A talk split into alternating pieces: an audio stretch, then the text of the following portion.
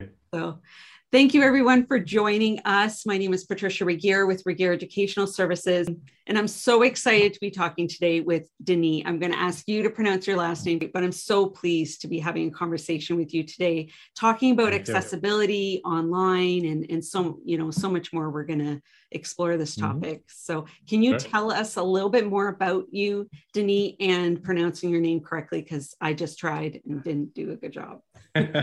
I sure can. So my name is Denis Boudreau. Um, what do I do? I, uh, I, I am a trainer first and foremost. I'm an accessibility uh, subject matter expert.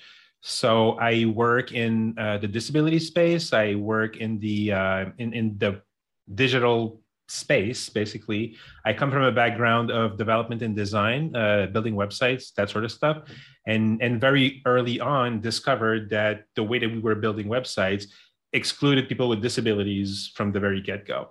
And and that rang something inside of me that woke something inside of me. And uh, um, and i've been focusing on that particular piece of it ever since. That's it's it'll be like 21 22 years wow. sometime soon um, that i've dedicated my my my energy to making the, the, digital space a more inclusive area space for for everyone regardless of their ability to do whatever or, or you know different different demographics that are more easily excluded like the elderly or non-native speakers or any other group that struggle with technology for one reason or another. Um, so that led me to uh, to do a lot of speaking over the years a lot of training.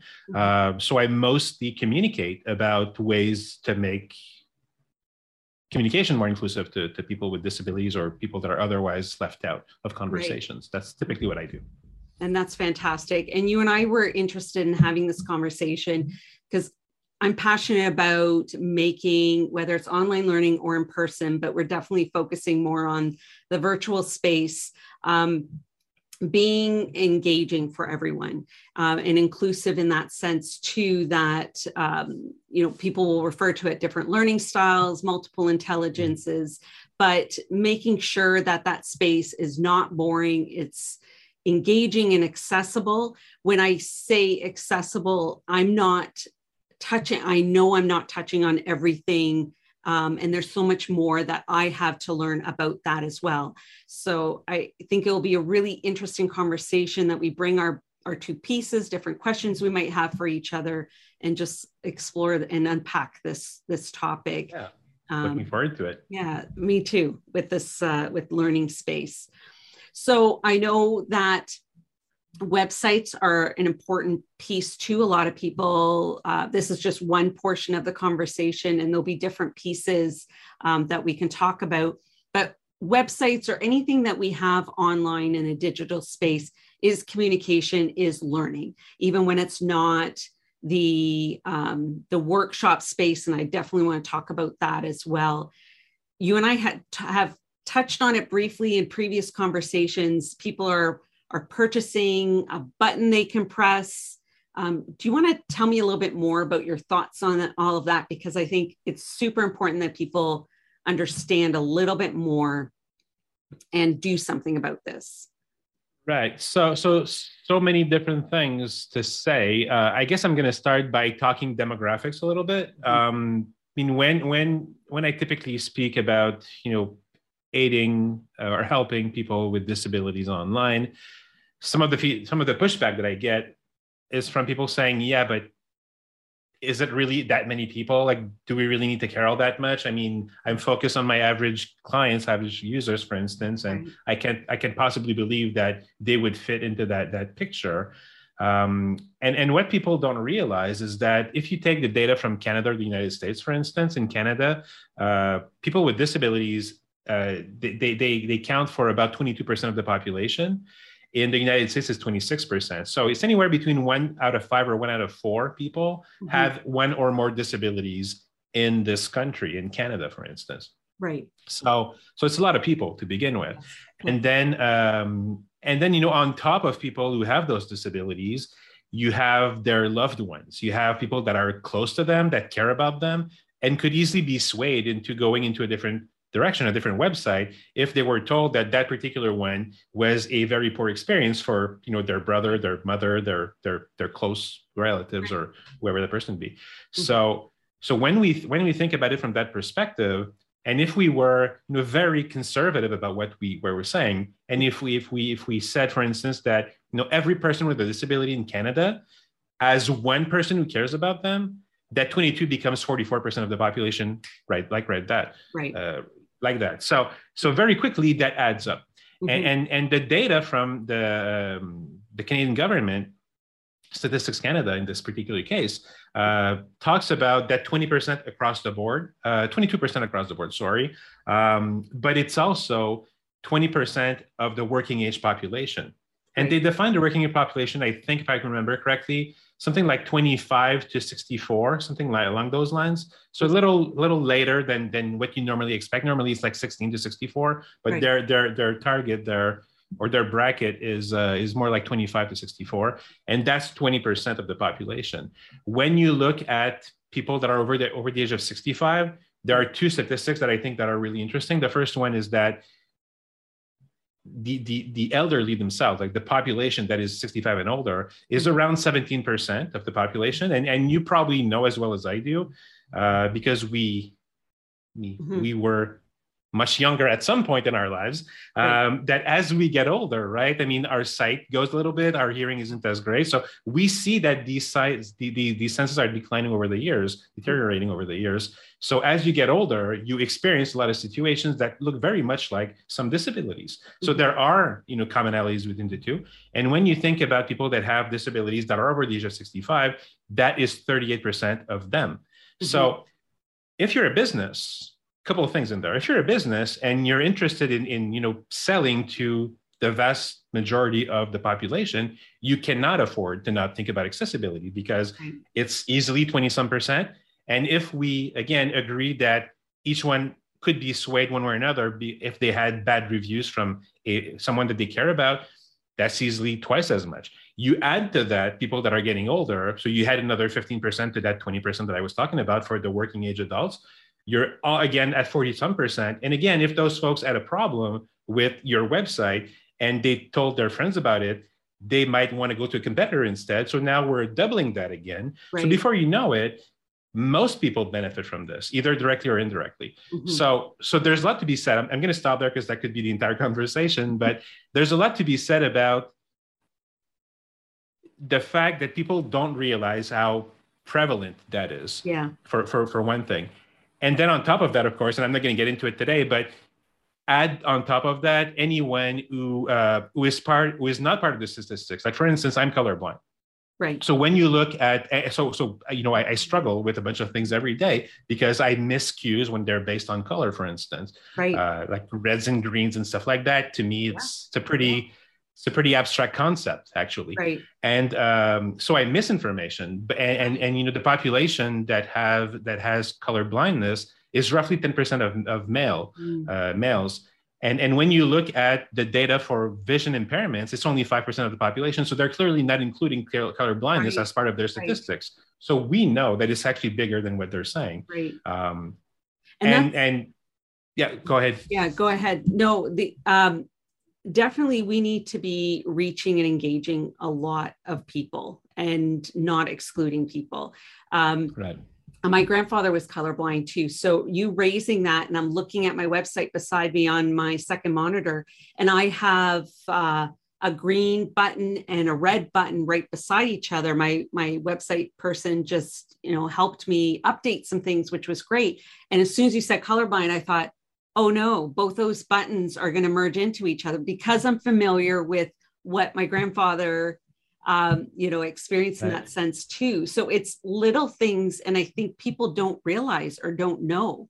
Right. It's you know. it's a bunch of small little details yes. that make the difference, and it's rarely like one barrier that kills the experience for someone. It's it, right. it's uh, sometimes it happens, and right. some of them are, are actually you know more more prevalent than others again but oftentimes it's the accumulation of small little annoyances that make it at some point that make it just too much and then you just give up for one reason or another like I, I don't remember these particular buttons on your on your site there um, but you know, if you have two buttons right one next to one another or close to one another, I'm probably not going to be able to tell which is which. And, and if you're using a very common uh, metaphor, for instance, to tell me like the red one is like maybe it's fail or, or decline, and the, the green one is you know right. approve or or, right. or you know proceed, for instance, and you only have the color to tell me that I don't know which is which. Yeah. So you have to have something on top of that. Like for instance, you might have a if you have a red button and a green button, and let's say your your green button has a white check mark and the red button has a white X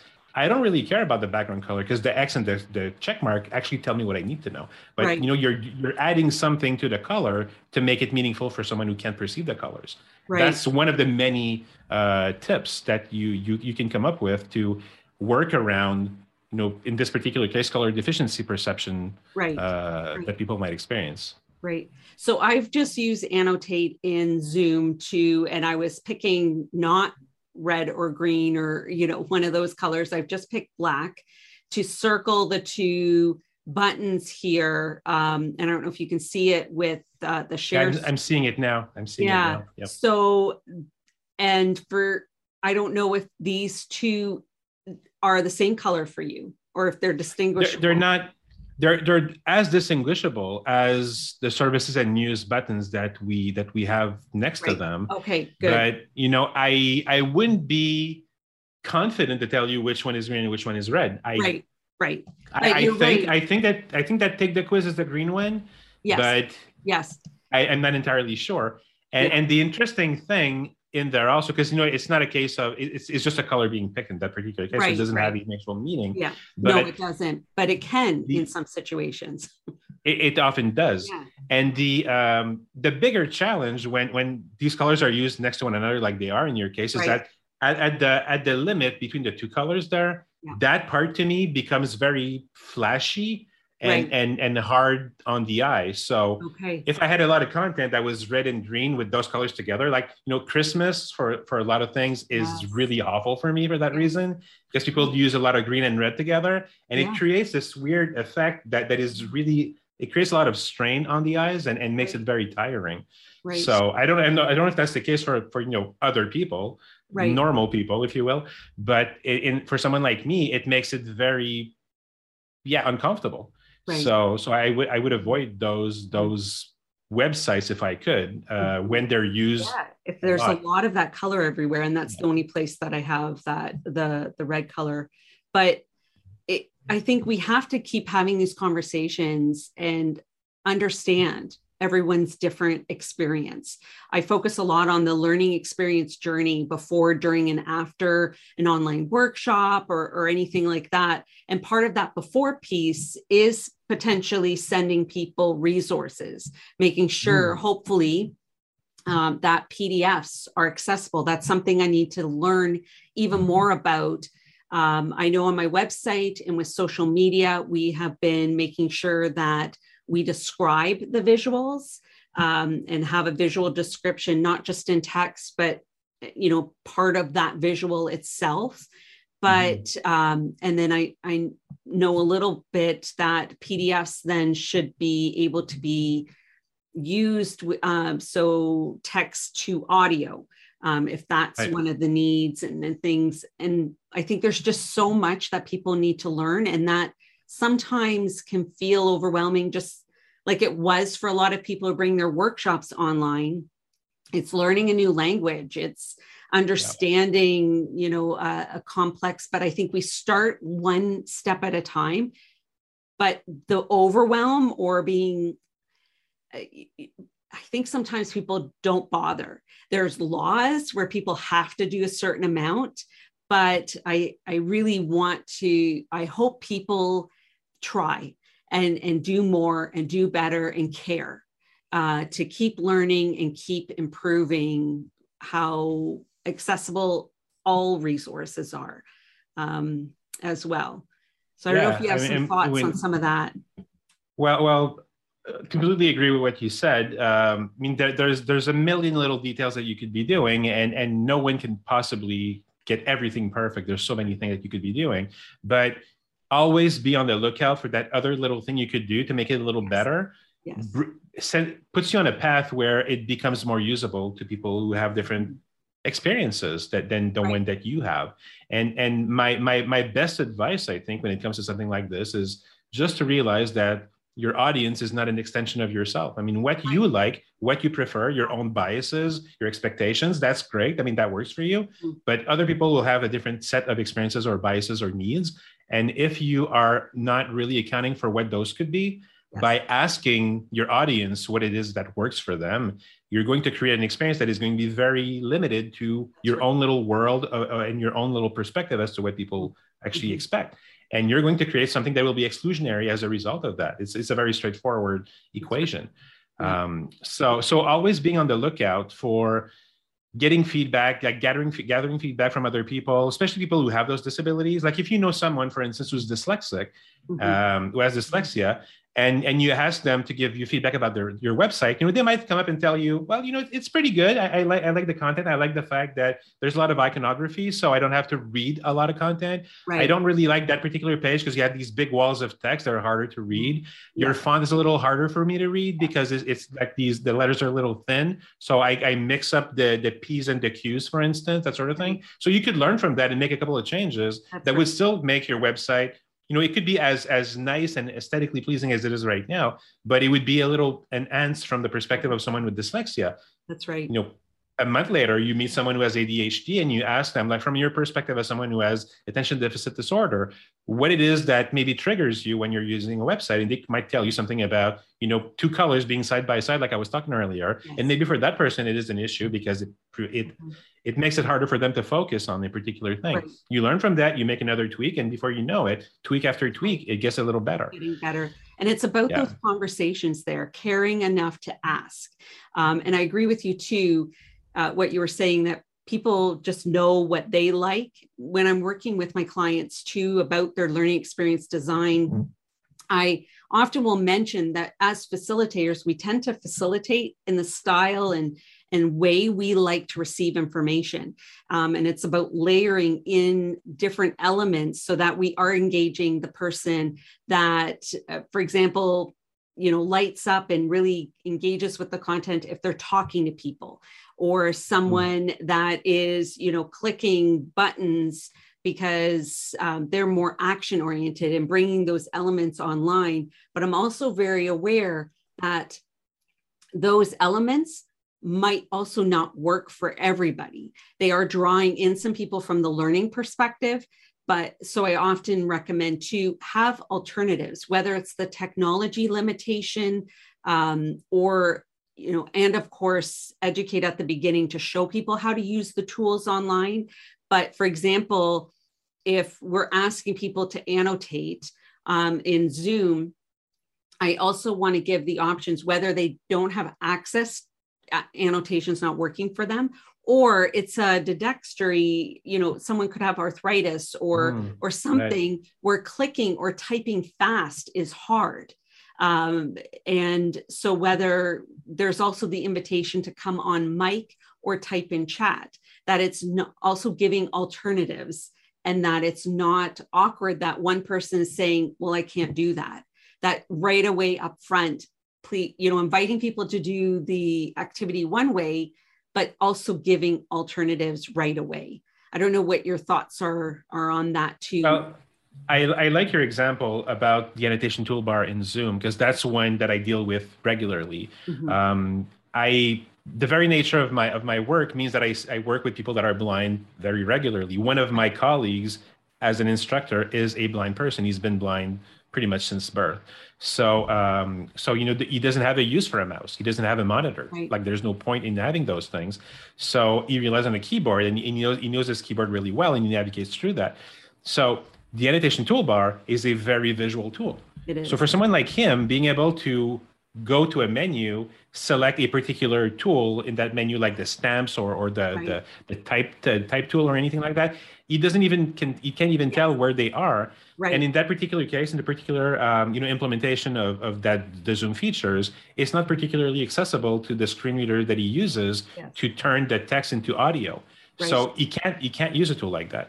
Right so when we do training we work in different ways like mm-hmm. for some people we're going to turn you know we're going to turn our, our screen into a whiteboard mm-hmm. and then use the annotation toolbar for those who like to do that but we'll also offer you know chat as a fallback so if you don't want to exactly. if you can't if for whatever reason you don't because you know there, there are people who can't use the annotation toolbar That's and then right. there are those who are going to connect to your your your workshop for instance mm-hmm. not through the zoom desktop application but through chrome for instance and when you do from the browser that tool is not available to you right. it's not part of the features that are available mm-hmm. so as a as a as a presenter as a speaker as a as a you know instructor trainer whatever um, being aware of those things and always offering different alternatives to be able to participate is pretty important because you don't have to have a, a, dis- a person with a disability to feel excluded you might just be training a bunch of people who actually did not have the ability to download zoom data for, for right. in their environment and they're all connecting through chrome and then none of them have the tool but if you plan for that as your only way to deliver your content you have a problem exactly. so having these different options mm-hmm. i mean having options is always better that's pretty you know self-evident yeah. but but if you if you approach it from the perspective of wanting to create different opportunities for people who have different types of experiences, you are automatically creating something that will be more inclusive of everyone because other people might just not feel like playing with that tool right now because they're busy, their mind is busy with other right. things. That's right. maybe they're, they're afraid of technology a little bit, so they don't want to make a mistake in front of their colleagues. So they'd rather not use it, but they know how to type in chat, so that they'd rather do that. Mm-hmm. And and just being you know cognizant of this and, and, and respecting what people's you know limits or boundaries might be with when it comes to that creates a more inclusive experience for them also it feels better to not to have to uh, to try and struggle through something you're not comfortable with especially when you're in a situation where it might make you look you know less than others mm-hmm. uh, yes. for one reason or another yes and, and I, I, see you just turned on the transcripts there that's another great example of what we could talk about yeah. um, the, the, these transcripts there they're great i mean i mean by all means if you're presenting in front of a group using a virtual platform whether it's zoom teams or meet or anything like that right. by all means use those but at the same time be very much aware that this is you know artificial artificial intelligence powered so ai powered so it has limits and it's not perfect it's not it's particularly not accurate mm-hmm. uh, like I, I, I i'm not it's not turned on. I'm actually going to turn it on right now because yeah. it, it's it probably picks up part of what I say, but not everything. It's as pretty uh, good. It's pretty good, but yes, it's not perfect. It depends on accents, and it does exactly different languages very well. I mean, you, Zoom does have the translation option. That's a whole other thing, but I definitely would encourage as a mandatory type thing that everybody goes into their Zoom or other platforms. Uh, almost every platform has some sort of option for closed captioning and make sure those settings are turned on. So that when someone right. asks for it or automatically turn it on, um, and it doesn't always have to be the whole transcript. I know for some keynote speakers, professional speakers, to have a whole transcript be able to be saved I think from accessibility, if that's a request, you need to do that. I know for some people, for intellectual, uh, intellectual property, they might not want the full transcript to be able to be saved from their keynote. I don't know if that matters to people or not, but the closed captioning should be a minimum that that's activated. And when someone asks for it and needs it, that you already have it ready and available.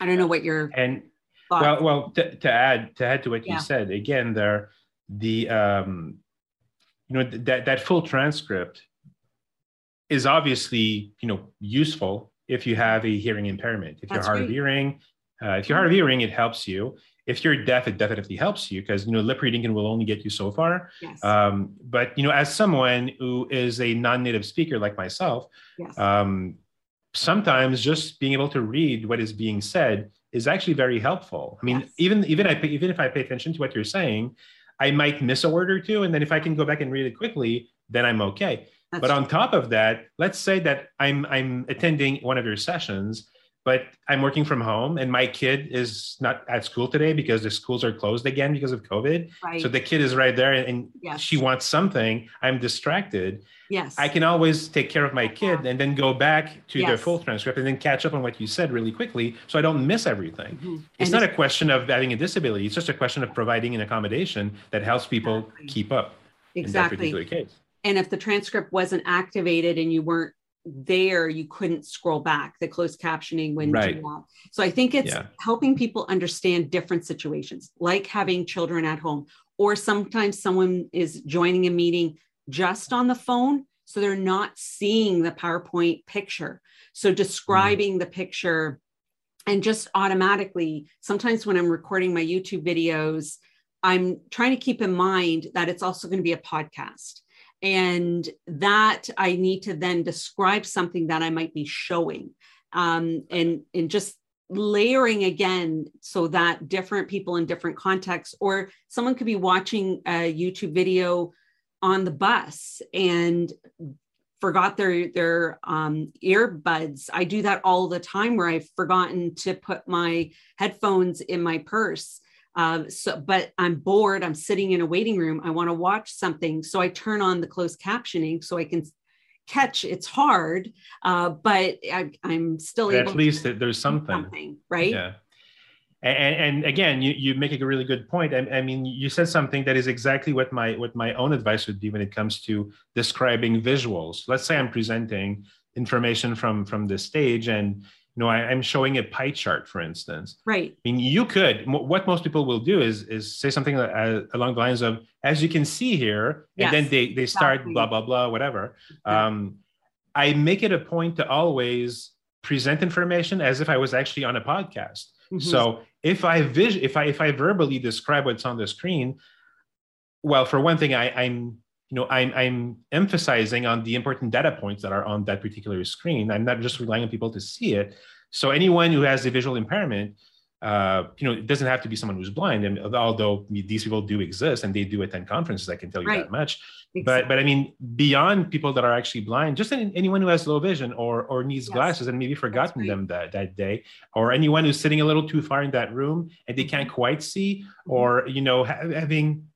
as you said being on a mobile device and then everything being so small right. you can't see the information as as well so if you make it a point to really describe the important data points as part of your conversation if it just naturally flows into your conversation mm-hmm. i don't actually need to see it because you told me and right. if that is picked up with the with the, the transcript for instance mm-hmm. it's a pretty inclusive experience the only thing i would add to that is that going and going back to what i said at the beginning about the whole thing being ai powered mm-hmm. um, See, that's actually not bad. It actually picked up on AI. That yeah, I'm surprised. It's not too bad. Um, it's not too bad, but but I, I, guess my English has gotten better over the years. But um, but it used to be pretty pretty bad, and that's my point. The point being that it's all you know dynamically generated through technology, so it, it has limits. And right now, the best captions like that are probably around 90 95% accurate, which mm-hmm. means that every for every 10 words or so, there's going to be about one that is not exactly what you said or might be radically different than what you said. Yes. And and you know, we we work around that because we get the content or the context and everything because we also hear it and we sort of forgive. Our brain just forgives it naturally. But if you're someone who has a hearing impairment and every 10 words or so, you have to step back and say, did he really say that? or like what is that? Like that comes back really really quick. So one word out of 10 is is 90% accurate right? So until we're like at 95 maybe maybe 98% you know that alone is probably not all that great which which really means that if you are well maybe, maybe if you're you know if you if you're a, a, a speaker and you're setting up your own Zoom and you're doing that thing, maybe you won't go the, down that path. But if you are an, an, event organizer, for instance, planning to have an actual captionist being there, right. and then like a human, like a human actually transcribing as people talk, will give you that 100% accuracy that will really make it an inclusive experience. If you ask someone who's deaf what they think about live transcripts, most of them will tell you that it actually sucks because of what I just said. Mm-hmm. They they want something that works better for them, and, and you know rightfully so. And and when you think about the cost of having a uh, a, a, a, professional captionist working for you, um, it's probably like 50 60 dollars an hour. So mm-hmm. you know, all things considered, if you're putting an event together, that's just another item on your budget. Absolutely.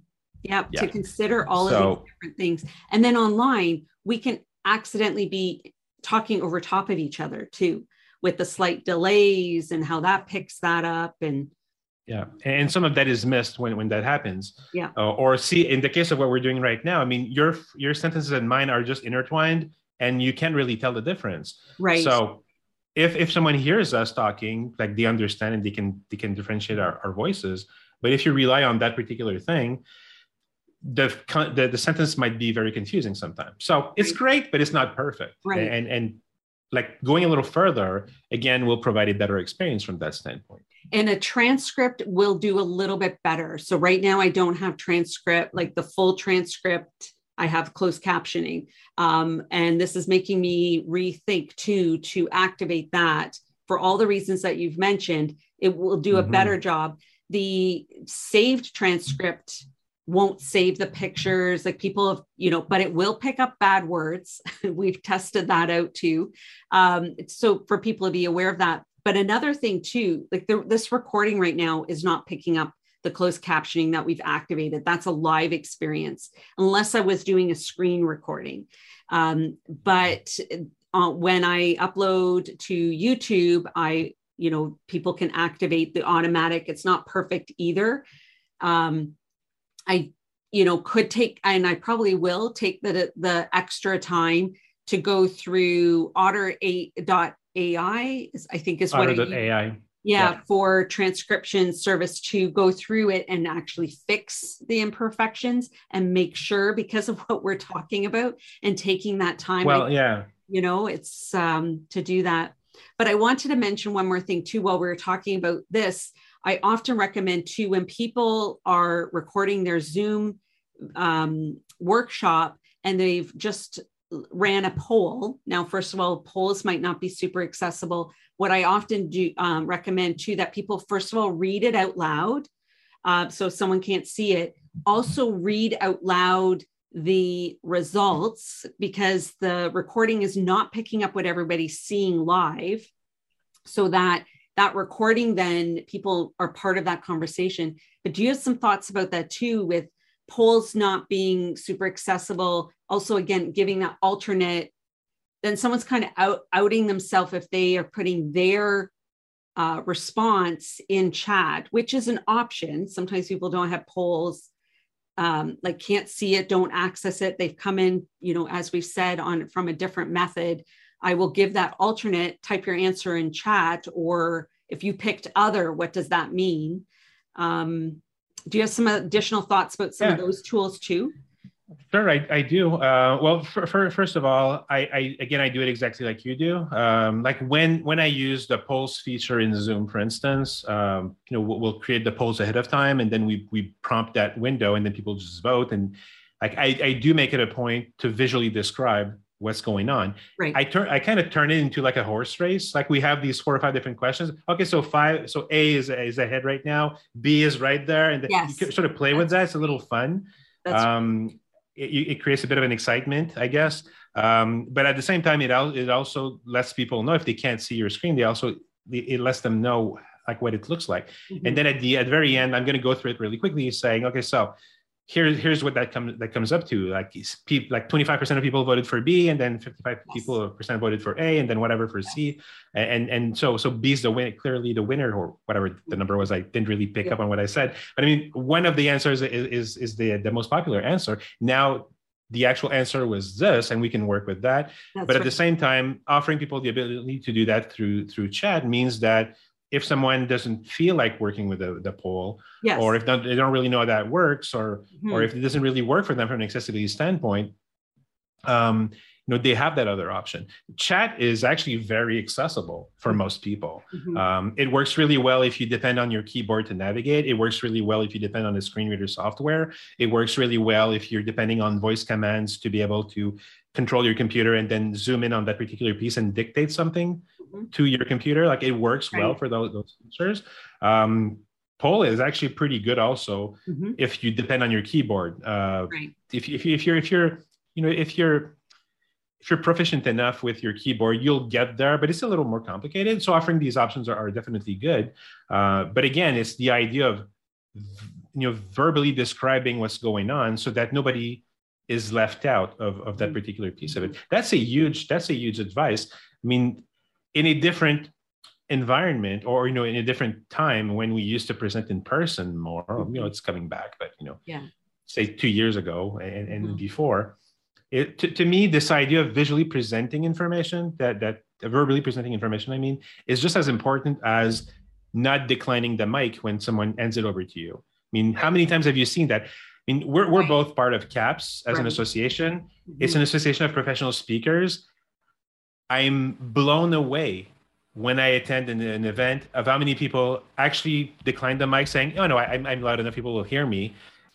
No, some people will hear you. Some people won't hear you. Some people ma- might be a little distracted. Some people might need the AV system to be able to relay right. the information in a cochlear implant. Like there's a bunch of different Right. reasons why they might miss what you're saying. Mhm. So, you know, stuff like that to me is like very basic considerations when you actually recognize that not everybody thinks or acts or appreciates things the way that you do. Going back to what you said about that before.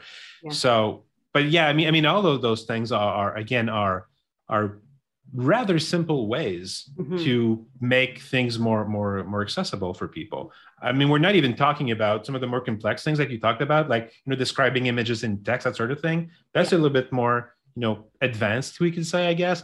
But in terms of just delivery delivery me- mechanisms that you'd be using to share your content making it a point of not just pointing to something or referring to something but actually talking about it and offering people options into different tools that you use in case one of them doesn't work, really work all that much right. is pretty straight i mean pretty pretty basic uh, but at the same time so important to for Yes. people to feel like they're they're welcome and that they belong in, in that experience That's right. No one likes to feel left out. Um, it's very disrespectful. And then people aren't getting, uh, you know, the advantages of learning the content and, and going away and being able to apply what they've learned. Um, and that's Yeah. the whole point. If that's what we're trying to do, we need to do everything that we can and layer in and, and keep improving how um, accessible we are, whether it's our our communications or our learning experiences um, as well too. and, and and when you think about it also i mean i don't know about you but when i go in to present one way or another i have a goal in mind. I want to get new clients. I want to sell something. Like i don't just do that because i'm i, I am passionate but i mean that's not the only reason why i wake up in the morning. Right. I actually I need to pay my mortgage to feed my feed my kids. I mean, the money is involved one way or another, and and it, it doesn't really compute in my head that you would go out there and then not pay attention to considerations that could exclude easily 20 some percent of your popul- of your Right. audience i mean if i'm going to go out there and spend all that time preparing that content for folks i want to reach as close to 100% as possible i don't want to just start at 80 and say i'll That's take right. whatever works within that 80% the other 20% i can afford not to tap into and Mhm. of course, you'd like to do that.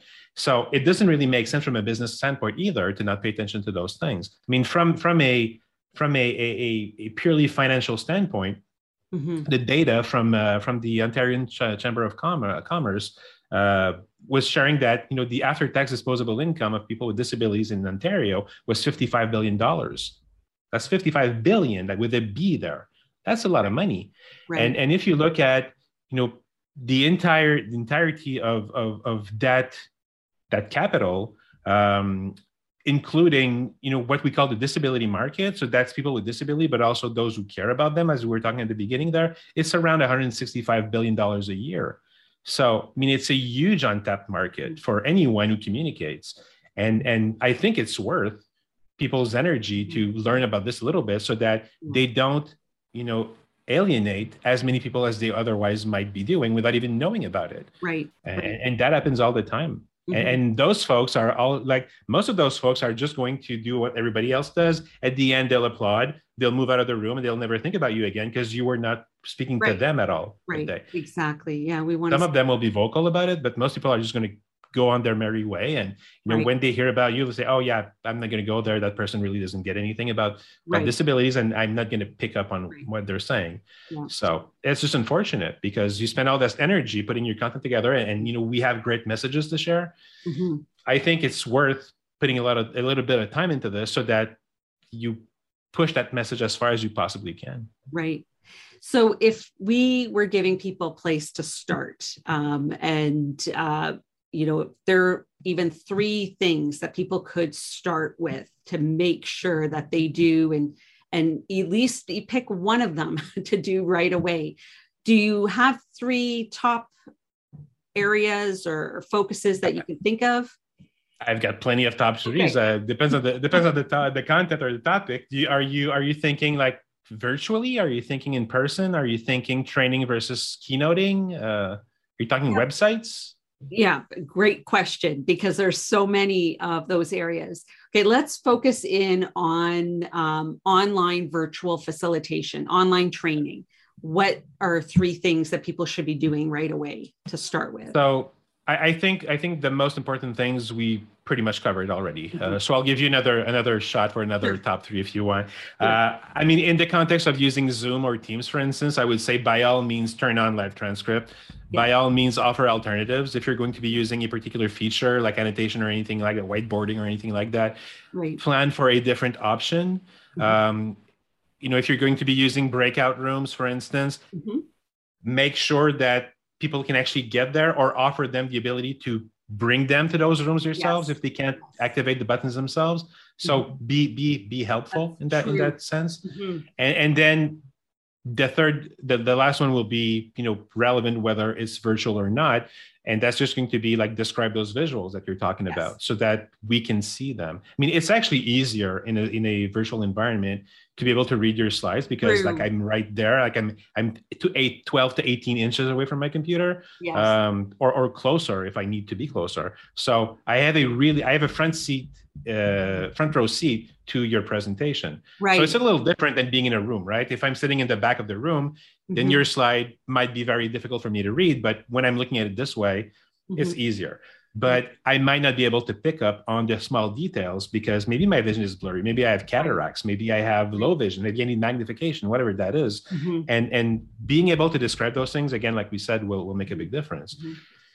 I, I, I could give you three for the websites. Most people have one, I guess. So you know what blows people minds most of the time in, in training is when I ask them to try using their websites without their their mouse. So that alone might be a weird concept for most people. So I'm just going to explain what that means. Right. You know, every I mean, we don't think about it, right? I mean, we just use the mouse and we point and click on things, or you use your, your trackpad on your on your laptop yes. and you just point and click on stuff. So that's great, but that's the and-eye coordination thing. Yes. If you can't see what's going on, pointing and clicking is pointless, right. pun intended. So, uh, so you're going to rely on something else. That something else most of the time is going to be the keyboard itself. Right. So, using the tab key, using the the space bar, the the return key, the arrow keys, you are theoretically hmm. supposed to be able to do everything on your website just using these combinations there. Right. If you can't get to something, or if you're tabbing through your different call to actions on your website and you're skipping over something that you could click on, that's an accessibility problem. I mean, right. some of the content on your website mm. does not work outside of the mouse uh, metaphor. Yes. So yes. so that's a huge one. That's it a is. really really big one to uh, to to mm. to look into, and it's actually a very easy one to find. If you're trying to use your, your own site with just your keyboard, you will notice right away what doesn't work. Right. Uh, maybe you'll notice that you can't get to your menu at all, which is a pretty big concern when you right. think about it. Right. Um, so, so working outside of the mouse is a pretty big one. Mm-hmm. Color contrast is a very big one also. So paying attention to the color, your use of color, use of color combinations. Uh, you know the the how how, how strong the contrasts are. That that's definitely mm-hmm. a big one. And then uh, I would tell you I mean, if you're if you're if you're either a technical person or if you work with someone who handles your website, making sure that your images are uh, described in text. So back to what something that you said. So the alt text values of the yes. images in the source code, making sure that you have a description for each of the images, so that people can people who can't see the mm-hmm. screen but will have this the, the, the screen read to them will have a description of the image as opposed to the image itself because mm-hmm. an image is worth a thousand words if you bother to actually provide them. Otherwise, it's just a it's just a blank canvas otherwise mm-hmm. and and i guess i can give you a fourth one that also works with the, the first the first set for for uh, for uh, like an online presentation or or or, or live person present well i mean yes that too in-person, presentation yeah. Yeah. and that's just captioning your videos uh, that's a huge one as well you mentioned that as part of your preparation for for for the, this recording here mm-hmm. but uh, yeah either either going through a, a vendor like rev.com for instance who right. will charge you like a dollar or two per minute of video content to to to to caption it or learn to do it yourself. It's actually very easy to do. I mean, if you if you if you can if you can watch a movie and be you know just doing this while you're watching the movie, it's it's one movie or two and then you're done. So a couple of hours and then you potentially make a big difference in, in, in your audience's mm-hmm. experience and you definitely make a statement as to your commitment to yes. inclusion yeah. and both are very valuable yeah so important and things I'm, like that i'm glad you also mentioned about the breakout rooms i most of the time i have mine go automatic so people aren't having to click any buttons un- unless we're doing a specific um, engagement activity where people are picking which room they want to go to. But then I also am sending people to the rooms that need that assistance. Um, right. Well, and, and, you know, it's it's pretty easy overall to right. just tell people, okay, so you're going to be able to choose whatever room you want to go into. If you um, if you have a difficulty actually doing that, just private message me. That's Nobody right. else will know, and then you see that in chat, and then you help them out. That's it. pretty pretty easy is it easy for someone to type in the chat and also pick um, who they're typing it to? Is that an accessible thing to do? It is. It is accessible from the standpoint of the international guidelines that dictate right. how to build this stuff from a, from right. a technical standpoint. So it works. Um, I mean, it, it's not more difficult. I, I, would argue it's not more difficult for someone to do it when they're blind mm-hmm. with that than someone who's sighted but doesn't really know how that works to begin with. I mean, there, there's right. a learning curve right. to learn how to use it, of course. Yes. But yeah. if you if you describe that at the beginning, so here's we're going to be using chat in this presentation. Mm-hmm. So um, let's just do a quick overview of how that works for those of you yeah. who are not familiar. Um, you have that little drop down, then you can see if you want to chat directly to a person or to us in some cases it's actually limited so it's even easier mm-hmm. uh, but just mentioning that it's there and then you pick who you want to send it to and then you type your message you right. press enter and then you're done and, and, it actually works very well with someone you depending on a keyboard it works really well mm-hmm. for someone depending on a screen reader so there aren't obvious accessibility barriers with using it mm-hmm. except mm-hmm. actually using it knowing how to use that. And I always recommend yeah. that too to have navigation slides, but again, not just visually, actually take people through in an auditory way and ha- uh, help people, you know, ask people, okay, you know, type in chat, hello, and that sort of thing, so that you, and it's describing on the lower left of the screen, you know, all of those pieces trying to be as inclusive as possible. Are the green check marks and things like that often those probably wouldn't be accessible if we're asking people for the reactions at the bottom. They're, they're yeah, not that great. Yeah. But again, they're very visual. So anything yes. that relies on a visual experience, yes, you want to have a you want to think of some kind of a fallback for that. I mean, it's exactly. great. To, Alternate it's options. great. To, yeah, yeah. And, and, you know, also balance it out on your end. I mean, it, it might be nice to use those those little emojis or, or reactions, but if you make it a systematic thing, it gets old pretty quickly, thing, right? Right. Yeah. Exactly. So yeah. So Touch you know, it, it, might be it might be something as simple as okay, so um, if you if you think this is great, give a give us a thumbs up in the reactions or maybe put a plus in chat. Exactly. Super Giving simple. The alternate and, option yeah. is, is, so important. This has been a great conversation. We could definitely talk for hours um, about yeah. this as well. And i'll probably have two versions a short version uh, because people's attention spans aren't super long. But um, get in y'all have a, a, blog post and linkedin. I'll share all of that with you as well denis uh, before right. that goes out. And i'll have the the full version um, accessible to for people to be, um, uh, you know, that are interested and a podcast too. Like I usually try to cover all the bases again for Good. accessibility um, reasons as well. But I really appreciate your time, all your knowledge and insight, um, and uh, and for sharing that with all of us, Denis. Thank you so much. You're very welcome. That was great. Happy yeah. I could I could make it. Yeah, I'm so glad we finally got to talk and to thank you to everybody who is either listening to this, watching it, or reading it. Um, that um, that you are checking this out, that you care about the topic, and thank you for picking even one thing that you're going to do following uh, learning yeah. about this. I appreciate that to all of you. That's your call to action um, in a formal way, and I encourage everyone to try to make your experiences engaging, to turn an audience into participants and make sure you're not leaving anyone out. Thank you so much.